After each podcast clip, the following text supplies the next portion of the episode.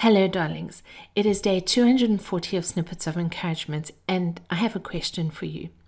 Do you question the status quo in your life and society? Last night I was watching the Wanda Sykes Netflix special and at times found myself having belly aching laughs. It is quite evident that she does not like or approve of the American president, and a lot of her jokes were related to or directed at him. She used the term, "This is just not normal," frequently, and this got me thinking once again about what's normal and what's not. I think humanity is on the brink of a massive shift in consciousness, and now's the time to be questioning the status quo on the systems we've created for ourselves. We live by a set of norms and values and do everything within our power to uphold or enforce these strictures. But is it time for us to consider changing them? Things that we've deemed normal in politics this past century is no longer working for people.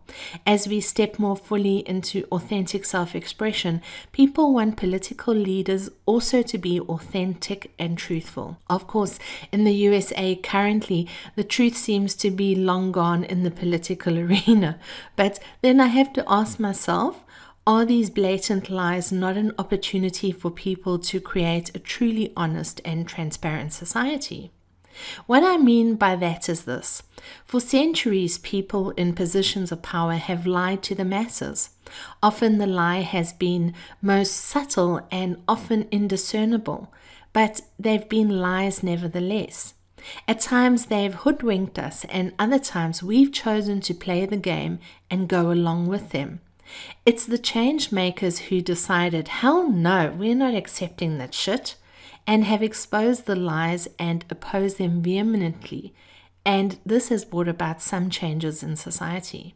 However, the masses have chosen, out of either complacency or ignorance, to play the game and allow the lies to slide, and this has become the norm. We expect, in inverted commas, our politicians to lie to us. We expect, in inverted commas, them to be self-serving and corruptible, even slightly. We expect, in inverted commas, nothing to change. This is the normal most of the world lives with, and this is not normal. I don't want to make this snippet about politics because it's not. It's about challenging the status quo in our lives. Look at the aspects of your life that you consider normal. Perhaps they're anything but. How do you think about yourself? Are you continually judging and condemning yourself, expecting yourself to fulfill the judgments you've created? How do you speak about yourself to others? Is it in a self-deprecating manner? Or perhaps you play small so that others won't see your bright shining light. Just so that you know, darling, that is not normal. It may be the learned behavior of your existence and what you perceive to be normal, but it is not. How do your relationships work? Are they fraught with conflict, or perhaps you're tolerating the people in your life until better or different people come along? Is your loving relationship loving? Or do you feel everything but love?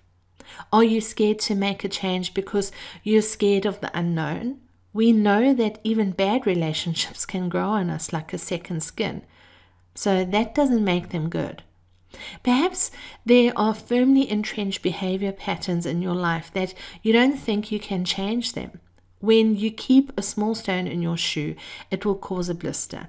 If untreated, it can fester and create disease in your foot, eventually leading to deformity. Many of us have created some form of deformity for ourselves, believing we cannot change our behaviors. It's time to challenge that status quo and see it as the bullshit that it is. Everything can be changed if this is our choice, darling. One of the worst feelings is that of disempowerment. When we feel that our actions are insignificant and will not lead to a change, we must remember that in our individual lives, we can achieve anything we set our minds to. So that is not a suitable answer. Of course, darling, change of any sort will cause discomfort and even pain. But I'd rather experience the pain of change than the slow drowning death of living in the status quo. What about you, darling? On a macro or political level, we should never feel that working towards a society we wish to live in is insignificant or improbable of creating change.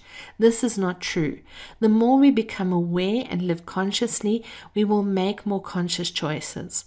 A conscious decision is always far more powerful than an unconscious one. We are each responsible for waking up and challenging the status quo. What we choose to believe is normal in society is anything but. But let's start making conscious, life-enhancing choices that will bring life to all of us in the communities that we live in. You've been listening to Snippets of Encouragement with Angie Barnard. If you've enjoyed this snippet, share it with a friend. But more importantly, now that you've received, get out there and encourage somebody else. Have a wonderful day.